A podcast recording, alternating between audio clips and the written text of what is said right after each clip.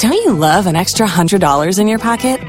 Have a TurboTax expert file your taxes for you by March 31st to get $100 back instantly. Because no matter what moves you made last year, TurboTax makes them count. That means getting $100 back and 100% accurate taxes only from Intuit TurboTax. Must file by 331. Credit only applicable to federal filing fees with TurboTax full service. Offer can be modified or terminated at any time. Kisa Changu Podcast. Na karibu. Hiki ni kisa changu na mimi ni Rose Mukonyo, na hapa nazungumza na Bi Rose Museo, mwakilishi wa kike wa kaunti ya Makueni. Ni mwanamke mwenye ulemavu ambaye amejitosa katika siasa, na tutakuwa tukizungumzia changamoto ambazo wanawake walio na ulemavu siasani hupitia. Karibu sana Mheshimiwa Museo. Asante sana Radio Maisha, niko hapa leo. Nashukuru kwa kunipatia nafasi ya kuweza kuzungumzia juu ya topic hii ya kina mama ambao wako na ulemavu ambao tuko ndani ya siasa.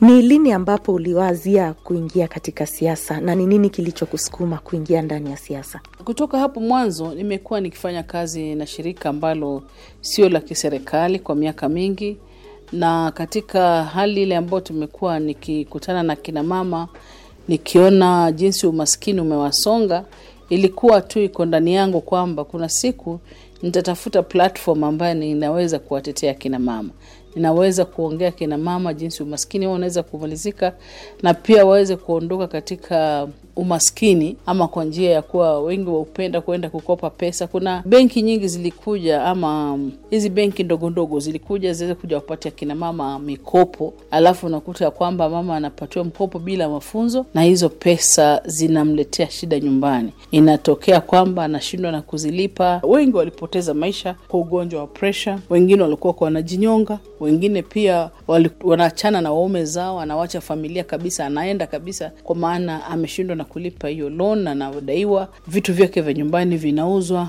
inakuwa ni aibu kwa mwanamke. Kwa hivyo nikaona ningepata sehemu ambayo naweza kuwatetea kina mama na kuweza kuwasaidia, basi sikujua kwamba nitaingia kwa siasa. Nilijaribu kuingia katika uh, uchaguzi wa maendeleo ya wanawake, nikapata ya kwamba wakati huo nilikuwa najaribu, wakasimamisha uchaguzi, nikaachana nao, nikatoka kwa shirika nilikuwa nafanya kazi nalo, nikaenda kufanya kazi na kanisa, nikapata nafasi ya kuwa mkurugenzi wa kina mama na pale nikawa nafanya kazi na kanisa la Seventh Day Adventist, manake nilikuwa mshiriki kuweka programs mbalimbali ambazo zilikuwa pia ni za kizungu tunaziita za empowerment, kwa empower kina mama. Ilikuwa ni kitu ambacho nilifurahia sana. Ulipoingia katika siasa, tukiangalia jinsi ambavyo Kenya ilivyo kwa sasa, kuna changamoto ambazo zinakumba akina mama. Pengine kwanza tuzungumzie hizi changamoto ambazo zinakumba tu akina mama tu wenye wako kawaida, hawana ulemavu wowote. Kama wewe ni mwanamke, kwanza kuingia katika ulingo wa siasa inakuwa ni jambo ambalo ni gumu kidogo, kwa sababu akina mama sio wengi wako na fedha za kushindana na wanaume ambao wako na fedha. Hata wanaume akiwa hana pesa pia unakuta ya kwamba wanakuwa wengine ni wakorofi, na mwanamke bado sehemu yake hajapata kuwa na kuangaliwa kwamba anaweza. Bado tuko katika zile enzi ya kwamba mama sehemu yake ni nyumbani, jikoni kulea watoto. Sasa wale ambao wamejitokeza kabisa kuingia katika siasa ili wakaweze kuwa na sauti, unakuta kwamba walikuwa zamani wanachukuliwa kama ni wamama ambao hawaoleki, ni wamama ambao ni wakora, wamama ambao labda wa hawako vichwa ngumu, ndio maana wameingia katika siasa. Lakini Kenya yenyewe imeendelea ikibadilika.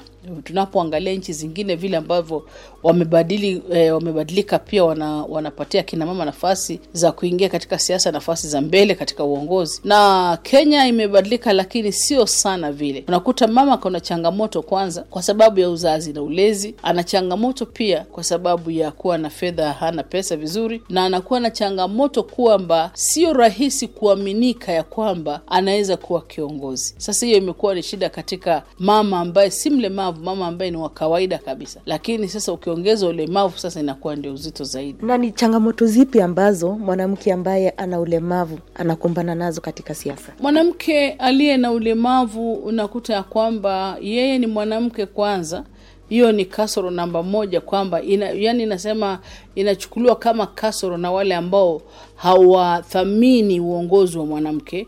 Alafu unakuta kwamba pia ukiwa na ulemavu sasa watu hawaangalii eh, strength zako.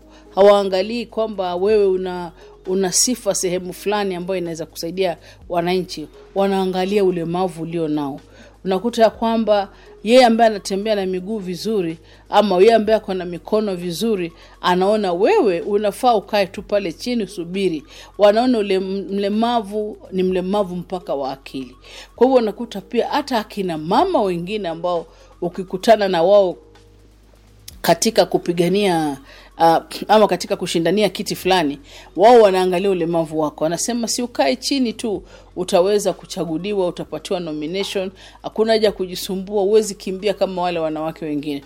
Unakuta sasa huyu mwanamke akiwa mlemavu anapigwa na wanawake wenzake na anapigwa na wanaume. Kwa hivyo nakuta kwamba wewe ni lazima ujitokeze kabisa na uweze kuwa shujaa. Usipokuwa na ukakamavu ama usipokuwa na ujasiri, seme hivyo, usipokuwa na ujasiri mzuri ut, m, kamili, utakuta kwamba unavunjika moyo kwa haraka sana. Maanake kuna kikundi pale kitatengenezwa, waseme hivi na hivi, wengine waseme hivi. Huwa ni maneno wanakutupia ya kuweza kudunisha zil uko nayo ama ile ambao ulikuwa unataka kuweza kuke, yani kile ambacho ulikuwa unatamani kufanya, wanakuvunja moyo kwa maneno mengi, ama pia saa ingine unakuta ya kwamba uh, wengine wanatengeza fujo, vurugu mahali ambapo umeenda, wanajua uwezi kukimbia, maanake una ulemavu fulani. Kwa hivyo unakuta kwamba wanafanya vurugu na kuweza kuongea mambo ambayo pia si mazuri. Tukizungumzia specifically kwako sasa, mm. ni changamoto zipi ambazo umekumbana nazo? Niseme hii ni mara ya tatu naenda sasa. Mara ya kwanza ilikuwa 2013 ambapo sikufikiri sana, maanake nilikuwa ndio nimetoka India kufanyiwa upasuaji, lakini watu ambao walikuwa wanajua kazi yangu kutoka hapo mbeleni walisema ni wao wataniitisha hicho kiti. Kusema kweli niliomba kiti cha women rep kwa muda wa wiki tatu peke yake. Ilikuwa ni kama muujiza, hizo wiki tatu nikapata kiti, lakini nilijaribu kuzunguka nikiwa natembea na mikongojo yangu miwili. Kitu ambacho wananchi wanapenda sana ni ukweli, na huo ukiwa mkweli na huwadanganyi, huwa wanakuamini na walijua kwamba kwa hakika na hiki mama amesema atakifanya. Iliweza kunipatia nafasi kubwa kwa mioyo ya watu na wakaniamini, wakanipigia. Kingine pia ilikuwa ni chama ambacho kiko sana Ukambani, chama cha Wiper ambapo nilikuwa nimesimama nacho, pia kina umaarufu fulani huko upande wa Ukambani. Changamoto ambazo nilipata wakati huo sio nyingi sana, lakini kila mtu alikuwa anaona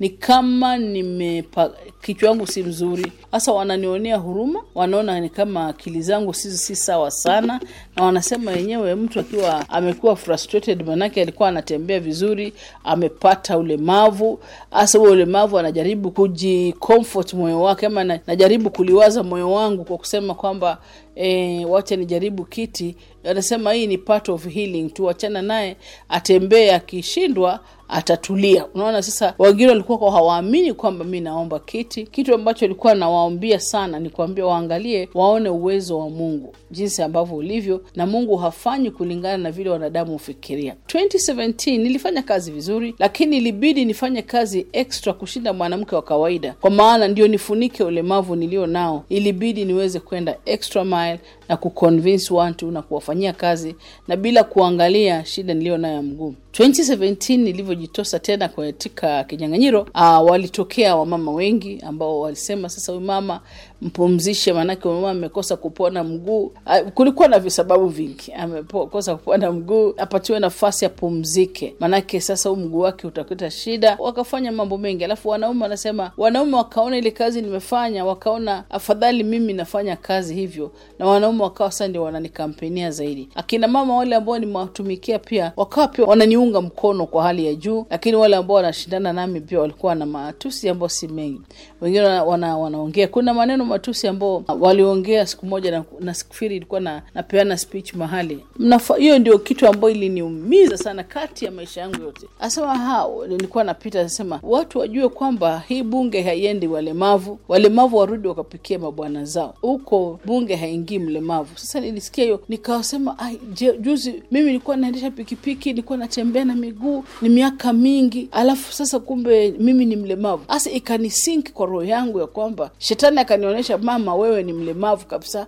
Sasa hiyo that fact ilikuwa ni kitu ilinigonga sana. Lakini nikaambia mungu tu asante. Na nikaenda. Na nikapata kura nyingi zaidi ya zile nilipata 2013 nilipata karibu kura elfu mia mbili na tisini na kitu. Nilikuwa nimepata kura nyingi sana. Sasa kufika hapo ikabidi nifanye kazi tena kwa bidii nyingi sana sana kuweza kuwaleta wamama pamoja. Katumia hekima ile mungu amenipatia kwa hali ya juu na kuona kwamba niwe mwaminifu na kusaidia watu 2018 wamama wakasema mama tutakupatia ugavana. Wewe ndio gavana wetu. Wewe. Hasa wamama wakaanza hiyo chorus wakaimba wakaimba. Kufika 2021 nikaangalia hali ya vile unajua hata ukiambua hiki ndicho utapewa hukichukui. Of course eh, nilijua kwamba ni mimi ni, ni shujaa ndani yao ama hero within themselves. Ya kwamba ingawa niko ni ulemavu hawaoni ulemavu wangu wanaona bidii niliyo nayo kwa kazi. So wakanirecommend kabisa lazima wanipush huko. Lakini nikaangalia hali vile ilivyo na nikafanya assessment yangu nikaona watu wananipenda ndio. Lakini wanaume wetu wa makueni bado hawajafikia kiwango cha kuona kwamba tunaweza kuwa na mwanamke ambaye ni gavana kila gavana ambaye alikuwa anataka kiti cha ugavana wanasema ukichukua huyu mama akiwa deputy wako unaona sa wamenipima niona kwamba niko deputy. Nikasema let me accept ya kwamba mimi niko na ulemavu fulani. Labda wanaona ukiwa gavana unafaa kuwa unaweza kuwa unakimbia kimbia kulingana na mawazo yao. Akasema kwamba ukimchukua deputy ataweza kukuletea kiti. Huyu mama ukimchukua deputy hiyo it's a sure bet ya kwamba wamama wanamwamini na wamama wanampenda. Lakini ikaenda hivyo kulingana na mambo ya chama pia mambo yakaenda yakibadilika kwa hivyo ikabidi still nikasema wacha kwanza niangalie ndoto zangu ambazo nimekuwa nazo. Sijazimaliza kwa wamama hawa. Jambo kubwa ambalo nilikuwa nataka ni kujaribu kutoa kina mama kutoka kwa umaskini na kuweza kuanzisha benki yao wenyewe ambao wanakopana pesa bila kuumizana na kama analipa anaeleweka. Na pia kikundi hii chake kinamsaidia kama amelemewa mahali. Hiyo itawaboost morali yao na itawafanya waweze kuandika watoto wao na hiyo benki itaweza kuwasaidia pia kujenga institutions zingine ambazo zitakuwa zina generate pesa kwao. Kwa hivyo mimi lengo kubwa ilikuwa tulikutoa umaskini kati ya kina mama na kuweza kuwapatia hiyo empowerment waweze kujiamini na kujitokeza katika kutafuta uongozi. Hasa niseme hizo ndio challenges nilipata. Saa hizi pia wa- wakati nilirudi kwa kiti nikasema eh, sababu sikuwa nimewaitisha gavana nyinyi mlitaka niwe gavana lakini mi naomba tu mnikubalie nifanye this last one. Niliannounce hiyo wamama walilia sana. Sikujua walikuwa wanalia kwa sababu wanataka mi niwe gavana ama walilia kwa sababu walikuwa wanaona kama nimewaacha wakiwa ni kama nilikuwa na, na watoroka. Wali welcome na machozi sana. Na nikasema nitafanya kazi. Wakinipatia nafasi tena wanichague mara ya tatu nitaweza kufanya kazi nikijua kwamba sitarudia kiti tena hicho. Na pia nitajaribu niweze kuwaleta katika ile level. Iwe kwamba hata nikiwa handover wao wenyewe wanaweza kujifanyia. Mimi slogan yangu inasema nionyeshe jinsi ya kufanya hivyo ili nijifanyie mwenyewe. Show me how i do it myself. Nina believe sustainability ama kudumisha kwa programu yote ya vikundi ni kuwafundisha jinsi ya kufanya. Hata ukiwa hauko wao wenyewe wanaweza kujiendeleza hapo na kuweza kupata mafanikio. Nafikiri sofa nimefika level ambao ninaona kwa hakika mungu amenisaidia kutimiza ndoto hii. Unasikiliza Kisa Changu Podcast. Ulipotangaza kwamba utarudia kutetea kiti chako cha women rep kulikuwa na uvumi au fununu kwamba huenda mkapitishwa katika mchujo na wagombea wengine ambao walikuwa wamejitokeza katika chama chako cha Waipa, na sijui chama cha Waipa kina msimamo upi kuhusu hasa kuhusu akina mama walio na ulemavu. hilo swali la kwanza. Tulifanywa kwamba tutaenda nomination. Nafikiri yule ambaye alikuwa anataka kwenda nomination nami ni, ni mmoja tu ambaye pia aliitwa akawazungumziwa na akakubali kwamba wacha mama aende nafasi yake. Alikuwa ni msichana mdogo ambaye pia nimeweza kupata nafasi ya kuwa mlezi kwake ya kwamba nilifikiri ni jambo ambalo ni rahisi na hata tulikuwa tumeelewana. Alikuwa amenaambia mama kama utarudia hii kiti yako mimi sitaomba hiyo kiti kwa sababu alikuwa anataka hiyo kiti. Lakini nafikiri walipoitana alipoitwa na, na, na chama akawazungumziwa na wakakubaliana baada ya siku mbili nafikiri akageuka tena. Akasema kwamba la anataka tuende mchujo. Hasa kwenda mchujo nafikiri chama iliangalia ikaona kwamba interference ile itakuwa pale kwa sababu ni mimi naonekana niko na umaarufu zaidi. Pia katika hali yangu ya ulemavu ni wata, watajaribu vyama vile vingine kuning'oa kupitia huu mchujo. Kwa hivyo wakaona hatari ya kwamba angawa tunasema itakuwa fair, inaweza kuwa na na ishu zingine. Si, sijui, lakini walivyo wei wakaona sasa, huyu huyu ambaye anataka kuja tufanye nomination, yeye ni nominated MCA. Unaona, akiwa nominated MCA siwezi kukataa, anaweza kuwa na umaarufu wake kuna mambo ambao wana consider. Mimi ni memba wa NEC katika chama, mimi wanajua ni kwa nini sikuomba ugavana. Chama kinajua vile tulifanya. Ulikuwa unakuwa requested to step down kwa sababu fulani, ilikuwa ni katika hali ya mazungumzo na kuelewana, sio kufinyilia mtu. Mimi tena katika chama nimecontribute zaidi kwa taka, katika hali ya kat, si, si mambo ya fedha, kucontribute katika hali ya activities na pia kusimamia chama. Hata huyo huyo mwenzangu alikuwa anataka tuingie, amecontribute hata na yeye katika sehemu yake ama katika level yake alafu mimi pia ni, ni, ni chairperson wa, wa Wiper Women Democrat. Kwa hivyo they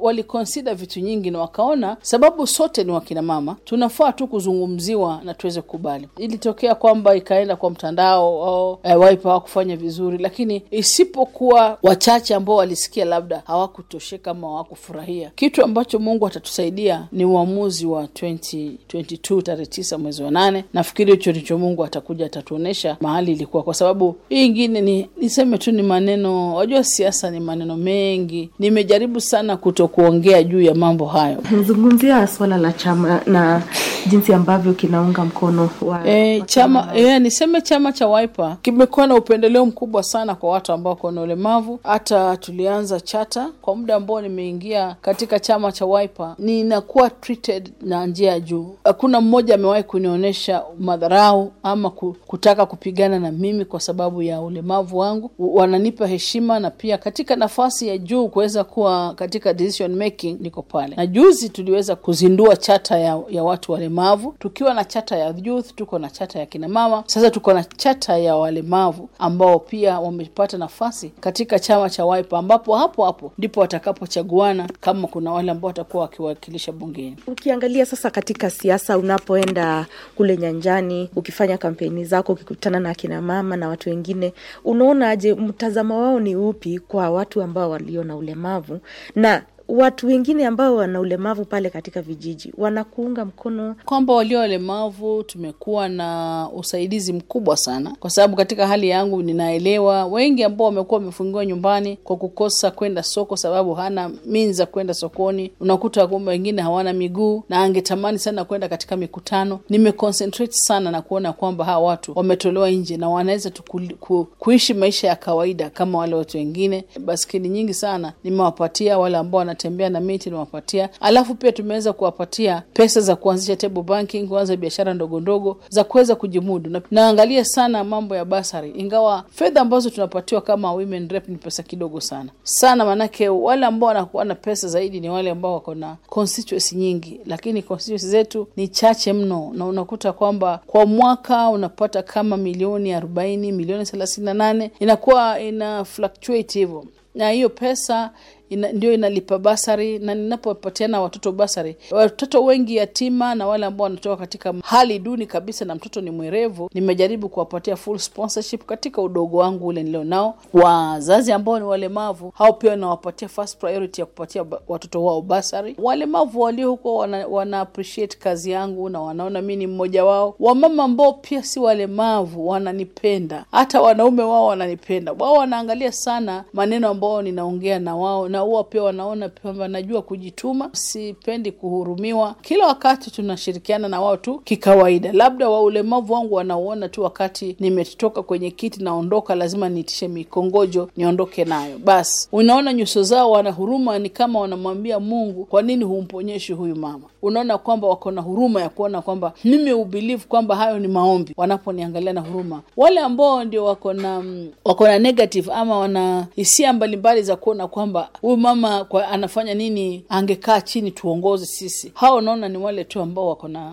wako na vichwa mbaya, niseme hivyo. Lakini wa kawaida, mama wa kawaida, mzee wa kawaida, vijana wa kawaida wanaomba tu Mungu, labda siku moja niponye mguu, labda wanaona ningefanya kazi zaidi. Pale katika vituo vya kupigia kura, mara nyingi hakuna watu wanaweza kusaidia watu walio na ulemavu mm. Sijui kama chama kama mmetenga nafasi za kuhakikisha kwamba kuna agents ambao wanaweza wakasaidia watu. Wengine wamekuwa wakishindwa kutoka nyumbani kuja katika vituo vya kupigia kura. Mmeangaziaje mm. swala hili wakati wa uchaguzi? Tunajaribu sana, tunashukuru sekta ya pikipiki ilikuja kwa sababu inamchukua mlemavu mahali alipo, inamleta. Tunapozungumzia wakati wa kupiga kura, sisi sasa kama candidates tunahimiza sana ya kwamba hata yule aliye na ulemavu tuelezwe, maanake watu wa pikipiki wawalete alafu ukileta mtu tunalipa hiyo pikipiki, ya kwamba kuna yule ambaye amewekwa pale kulipa pikipiki za wale ambao ni walemavu wapate haki yao kuweza kuja kupiga kura, kwa maana ni haki yao na ni Wakenya. Kwa hivyo ni jambo ambalo tumeliangalia sana na ambalo kila kila mbunge yuko conscious. Hapajawekwa mkakati ya kwamba ni lazima gari litumike. Hapana, wewe kama mgombeaji kiti fulani unaambua, tafadhali hakikisha ya kwamba pia ume, umefacilitate ama umewezesha yule ambaye aliye mlemavu aweze kuja kupiga kura. Na tukimalizia hizi changamoto ambazo tumekuwa tukizungumzia, changamoto za akina mama walio katika ulemavu ambazo umekumbana nazo mwenyewe, ambazo wengine wanaweza kuwa wakipitia, tutazi overcome kivipi na umeweza kuzi overcome kivipi? Ni lazima utoe ulemavu kwenye mawazo ya kwamba si ulemavu nilionao, ni hali nilionayo. Kila mmoja ako na ulemavu wake. Kuna wengine ambao wanatembea na miguu ama wana mikono sawasawa, lakini labda na ulemavu wa ugonjwa wa sukari ambao anajua hautapona, utampeleka kwenye kaburi. Kwa hivyo kila mtu ana ulemavu wake. Kuna mwingine ana ulemavu wa akili, kuna mwingine ana ulemavu wa tabia, lakini huu ambao wako ni physical unaonekana, unakuta ya kwamba wengi wanapenda kuzungumzia kwa sababu wanauona. Wewe sasa ambaye ulio katika hali hiyo, ndio nakwambia kwamba usi, lisiwahi kukuingia kwenye mawazo na usikae kila wakati unataka watu wakusikilie huruma, yaani unakuwa wewe ni sympathy seeker, saa zote unataka kuonekea huruma. No, mwanadamu niseme kama Wakenya wanaogopa wao wenyewe kuingia katika hali hiyo. Kwa hivyo anajua kwamba nisipomsaidia huyu mama, Mungu anaweza kusikia vibaya. Kitu nashukuru Mungu ni kwamba Wakenya wanamjua Mungu, lakini walemavu wengine wanakuwa na hasira throughout, hasira ya kwamba ni kama kama hawa watu ndio walimfanya awe mlemavu. Ukiwa na ulemavu fulani na mtu mwingine aweze kukutusi sababu ya ulemavu huo, wao uchukue na urahisi uweze kumjibu kitu ambacho kitaweza kustaba. Ni lazima utumie akili sana. U ulemavu si jambo la kukufanya ujione kwamba wewe ni duni. Ulemavu si jambo la kufanya kwamba uweze, mimi kwa sababu ya kugombania hiki kiti katika hali yangu ya ulemavu, niseme ya kwamba imechange perception ya watu imebadili nia zao ya kwamba ulemavu wa mguu sio kwamba ulemavu wa akili. Huyu mama anafanya kazi hata katika hali aliyo nayo. Hasa wale wakurugenzi wa kuongea matusi au au hatuwashughulikii sana au nawaacha kwanza watembee, manake yeye ndia. Mimi waambia wenye kutusi walemavu, wao ndio na ulemavu wa akili. Unaona, mlemavu ambaye anatafuta kiti asiwe na uoga na asiwe anataka huruma, aoneshe watu ni nini anaweza kuwafanyia, maanake ukienda kusimama pale watu watasema huyu sasa ni kumsumbua na msumbua. Vile ukianza kupeleka ulemavu wako mbele, wamechoka, wanaona wataanza kuwa ni kama wanakubeba. Waoneshe kile ambacho unaweza kufanya.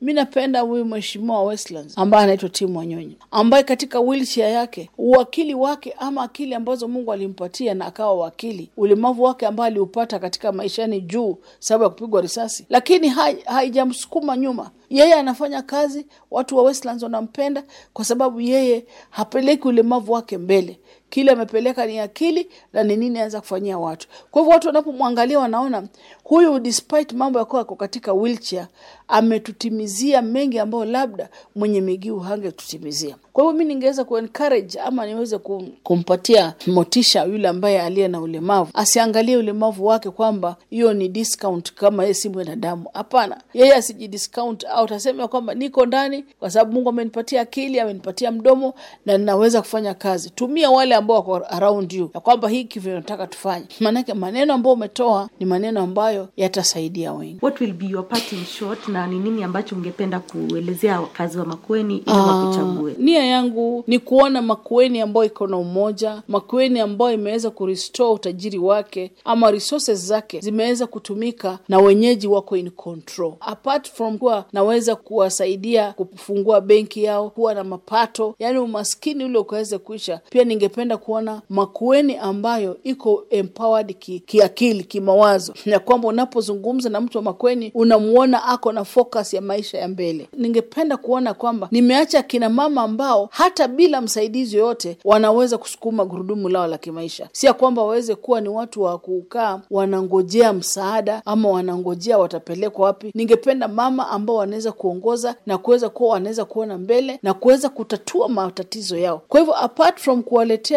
misaada kidogo kidogo ya serikali, mimi huchukua nafasi ya kuongea na wamama sana. Ningetamani sana kuona Makueni ambayo akina mama wako mbele na wako na kipao mbele kwamba wanaweza kuleta maendeleo. Wanapoleta maendeleo nyumbani, basi Makueni inakuwa na maendeleo na kuwa kwamba amechanuka kiakili, ili tuweze kuangalia kama tunaweza kumaliza umaskini. Nam, asante sana Mheshimiwa Museo kwa kunipa fursa hii kuzungumza na akina mama walio na ulemavu na wengine ambao pia hawana, na mi naitwa Rose Mkonyo. Kisa Changu Podcast.